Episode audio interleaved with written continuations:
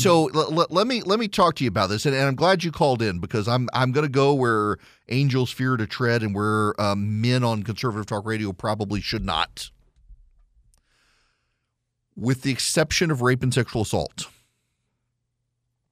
Having sex is a choice, and how you have sex is a choice, and I think we can say and probably should say that by making it as riskless as possible and as consequence free, we have severed the act from the function of the act to reproduce. And there are plenty of people who want the enjoyment of it without the consequence of it. And we should, well, what the hell? Might as well. Oh boy. You know, there's an emotional connection that comes with it. And there is a, a, a bit of psychic trauma, I think, that happens when you separate that connection from that act. And I don't think it leads to good places in society and, and the, the cultural waste that happens when we do that.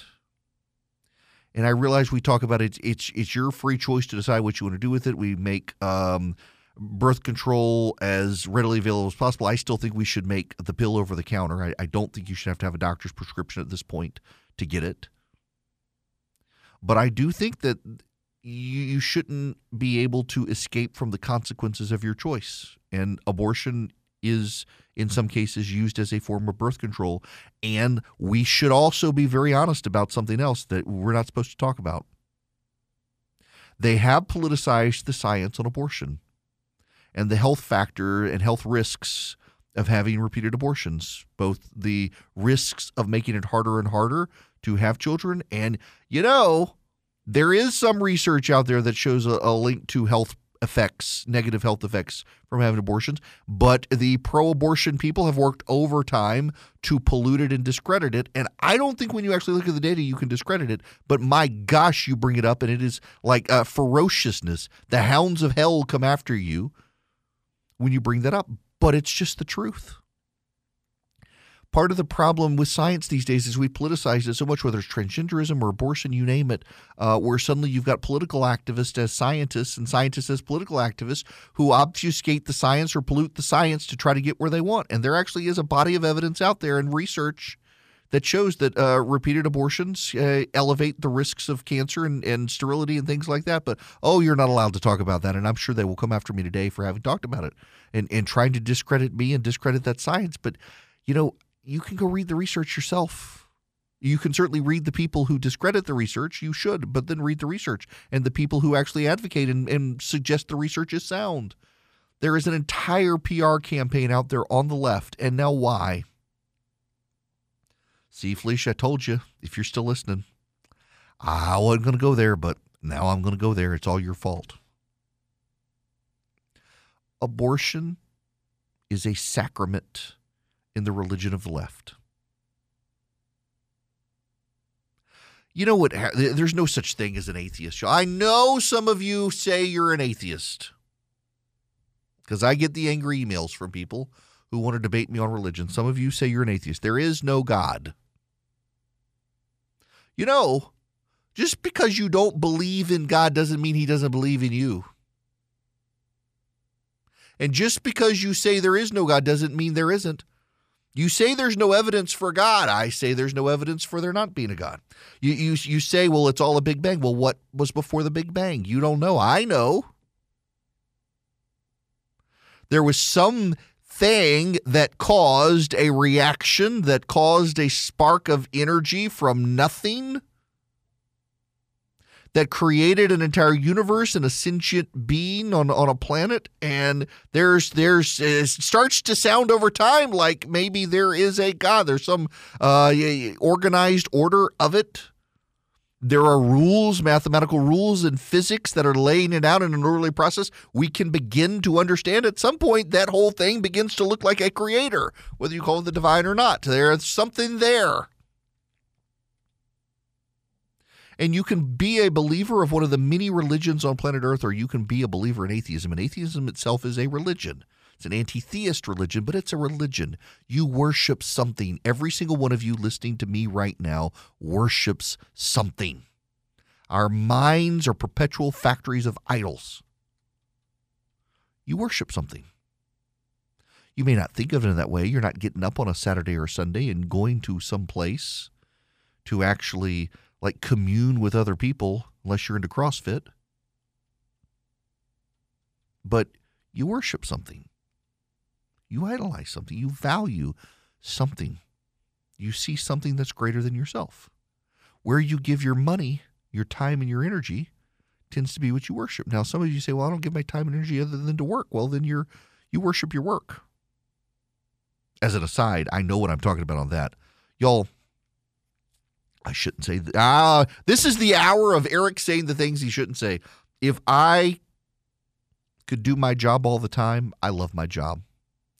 Now I got to tell you, I was doing six straight hours of talk radio for a while, and it'll like to kill me. I at least need to get up for an hour or two and stretch. I was doing so much. I haven't told you all the story, but I was sitting for so long every day doing talk radio. I got clots in my lungs again a while back. Just not moving, not sitting. I didn't have a standing desk. But for a while, I was doing five hours of radio, and I had a break in between of a few hours. And my gosh, I could do that. You know, I have a lot of stations in Georgia. If I could do a fourth hour of radio and it would just be the Georgia hour, and the rest of you nationally didn't have to hear me talk about Georgia, oh, I would do that in a heartbeat. Probably for free. I love my job. I risk worshiping my job. I love it.